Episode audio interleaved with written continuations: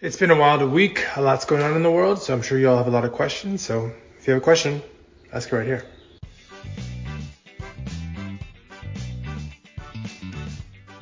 Welcome to the Instagram Stories. I'm your host, Daniel Hill. You know what we do on Mondays. We get into what Adam Mosseri, who is the head of Instagram, shared on his Ask Me Anything.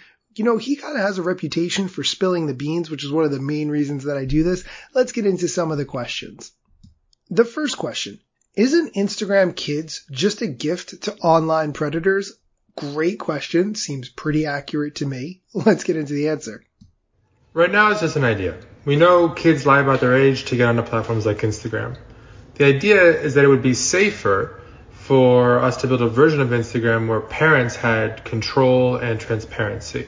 I have a lot of strong feelings on this issue, specifically because I've read Jean Twenge's book, iGen, why today's super connected kids are growing up less rebellious, more tolerant, less happy, and completely unprepared for adulthood, and what that means for the rest of us, which is a fantastic book.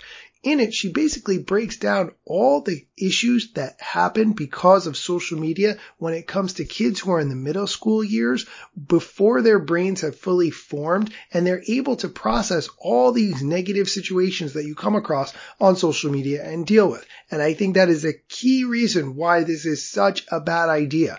I've reached out to Jean Twenge several times to try to get her on my podcast. If you know Jean or know someone who does, I would really love an introduction because I think her research would be extremely beneficial to you guys as listeners. Let's get into the next question.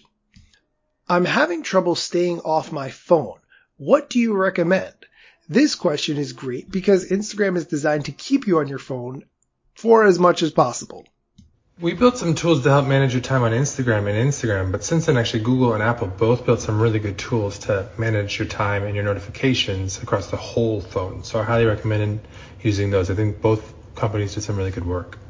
I would like to take this time to remind you that if you have not seen The Social Dilemma on Netflix, you absolutely should, specifically the end where all the experts advise you to turn off notifications from social media apps and really as many apps as you can. Turn the notifications off right away. Your life will be so much better because of it, and I one hundred percent agree with this.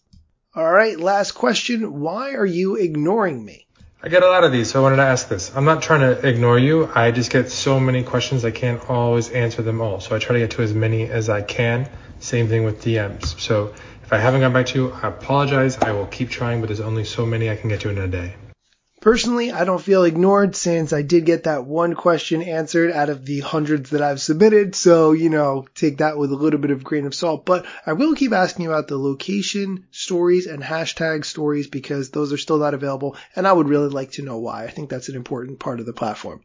That's it for today's show. Do me a favor, start thinking of questions for Saturday's Q and A. That would be really cool. And check out the show notes for the Jean Twenge book that I recommended, or check it out in your local bookstore. If you feel comfortable going into a bookstore, definitely look there for this book. I highly recommend it.